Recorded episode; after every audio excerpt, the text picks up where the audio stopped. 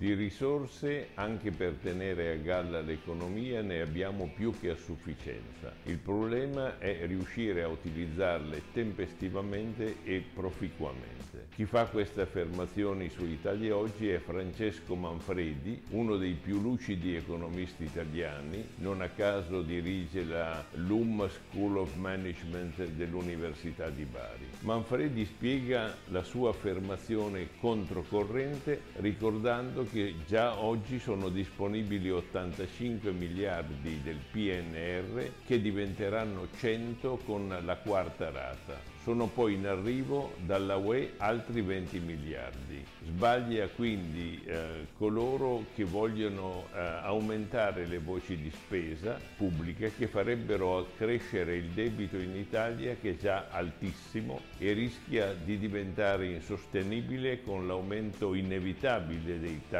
di interesse che è adottato per stroncare l'inflazione. Inflazione che per la gente è il male economico assoluto perché premia i forti e massacra i deboli.